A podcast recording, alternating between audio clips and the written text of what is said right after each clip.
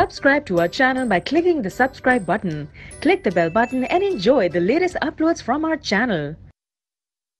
Hello students, आज का हमारा टॉपिक है प्रोबेबिलिटी। इस चैप्टर के अंदर हम जो जो यूनिट्स जो सेक्शन स्टडी करेंगे, सबसे पहले introduction. Introduction to what probability is, probability का मीनिंग क्या है और प्रोबेबिलिटी को हम मैथमेटिक्स में कैसे यूटिलाइज करते हैं। Second is finding probability of different events.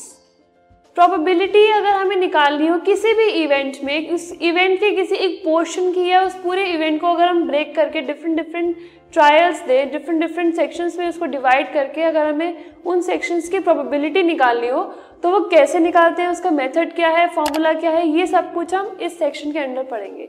Okay, so शुरू करते हैं इंट्रोडक्शन टू प्रोबेबिलिटी से, जो कि हमारा फर्स्ट यूनिट है।